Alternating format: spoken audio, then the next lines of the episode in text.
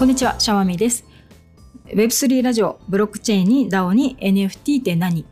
はい、えー、今回は、えーと、ビットコインができたきっかけとなる出来事、まあ、リーマンショックって言われているんですけども、そのリーマンショックって実際何があったのっていうのを話していきたいと思います。まあ、今更この話をするのもちょっとあれだと思うんですけど、やっぱりあのビットコインができたきっかけっていうのをあの知っているっていうのと、知らないっていうのはやっぱ違うかなと思って話していきたいなと思います。で最近あの私があの映画を見たんですけど「マネーショット」っていう映画を見たんですよ。でそこはその映画の中身っていうのがさそのリーマンショック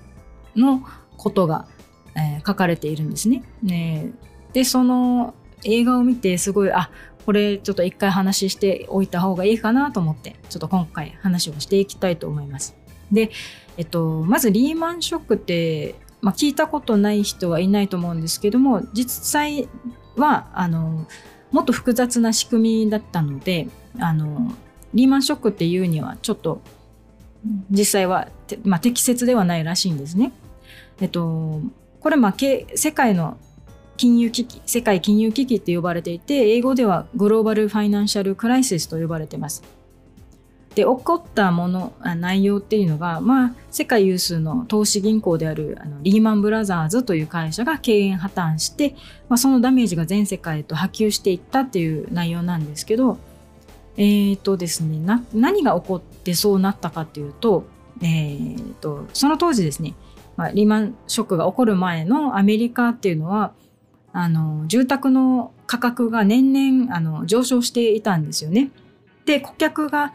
あのローン返済できなくても価格が上昇した家を担保にこう回収すれば、まあ、お金は全額戻ってくるっていう状況だったらしいんですよ。うん、だから低所得者向けの住宅ローンっていうのがあってその名前がサブプライムローンって言います。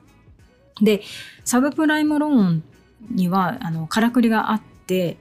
であのそれがちょっと、まあ、爆発したというか、うん、そのあの甘さというか爪が甘いというところを見抜いていた人たちもいたんですけど、えーとまあ、サブプライムローンのからくりっていうのが例えば1000万円貸したら1100万円返してもらう返してもらえる権利がもらえるっていうでそれをまあ債権って呼ぶらしいんですけどでこの債権を第三者に売れるんですよね。で、こうやってあの住宅ローン会社は、まあ、低所得者にローンを組ませて、で、債権を第三者に売りさばいていくっていうビジネスをやってたそうなんですよ。で、えっ、と、まあ、その、あの、低所得者の方が、こう、簡単にローンを組めた時代だったらしく、はい。で、これでどんどん、あの、ローンを組む人が増えましたよと。うん。で、この特にですね、この債券を買い取っていたのが投資銀行だったらしいんですね。で、投資銀行っていうのはまあ、大企業などにお金のアドバイスをする、まあ、超エリート集団みたいなものなんですけど、あの、彼らの作った、えー、投資商品っていうのもあって、まあ、投資アドバイスだけではなくて、投資商品の開発をすることもあって、で、その中になんか、ちょっと安全セットみたいなあの名前の投資商品を作ったそうなんです。でその中に何だろう例えば一流企業の社債とかあと有料の住宅ローンを入れたりとかでその中にサブプライムローン債券っていうのを入れてあのセットにして売りさばいていったらしいんです。うん、だから安全でなんか儲かる投資商品として世界各国に広がっていってしまったんですよね。うん、でもあの2007年ぐらいになるとアメリカの住宅価格が、まあ、だんだん落ち始めたそうなんですよ。であのローンを、まあ、返済できない人から回収するはずの住宅価格が、まあ、どんどん下がっていったので、まあ、住宅価格頼りのサブプライムローン債券というのは、まあ、崩壊してしまうっていう話なんですね。で、サブプライムローンをこの保有していた会社の経営っていうのは当然圧迫していきますよね。このもう住宅の価格が下がってしまっているので、えー、担保にもできないよと。で、えー、返済ができない人が増えて、で、それを買っていた、えっ、ー、と、企業ですね。まあ、どんどん経営経営が圧迫していってしまったわけですよ。であの最悪なことにそのこの安全セットみたいな名前の投資用品を買った企業っていうのはサブプライムローン債券が入ってるっていうことを知らなかったらしくて、まあ、想像以上にあの世界の経済に打撃を与えることになったらしいです。でついには2008年の9月に、まあ、アメリカでアメリカで4位を誇る投資銀行なんですよねリーマンブラザーズ。それが経営破綻してしまったよっていうことなんです。うん、なんとまあリーマンブラザーズの負債総額が64兆円だったそうですね。でこれでもう世界金融危機の始まりになって、えーまあ、1年ぐらいずっと長い間あのすごい影響を受けていたらしいです。うん、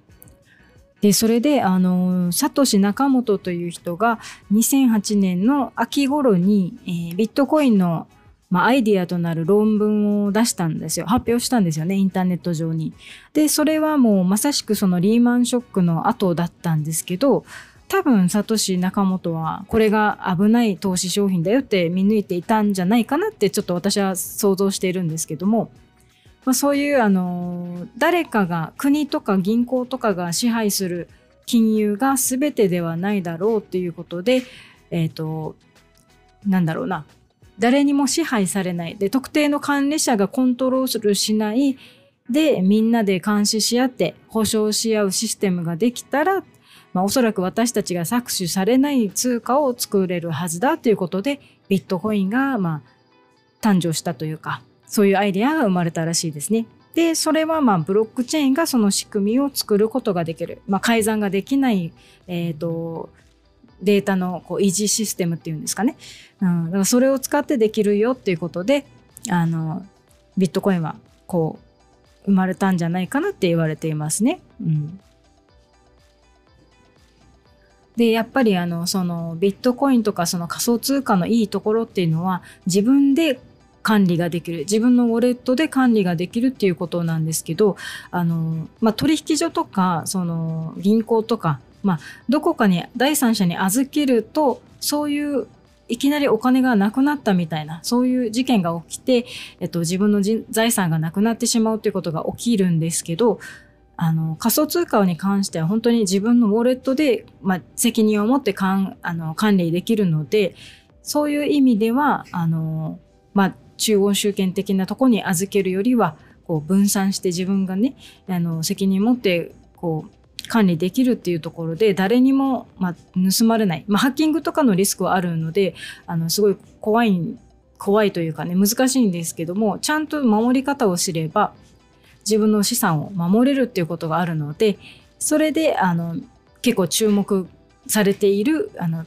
まあ、通貨というか今そういう資産なんですよね。うんまあ、そういうあのシステムを使って、えーと、分散、まあ、自分たちでこう誰にもコントロールされないような通貨を持てたらいいよねっていうことで生まれているのが、まあ、仮想通貨ですね。うん、で次回ちょっとあのもっと詳しくというかまたあの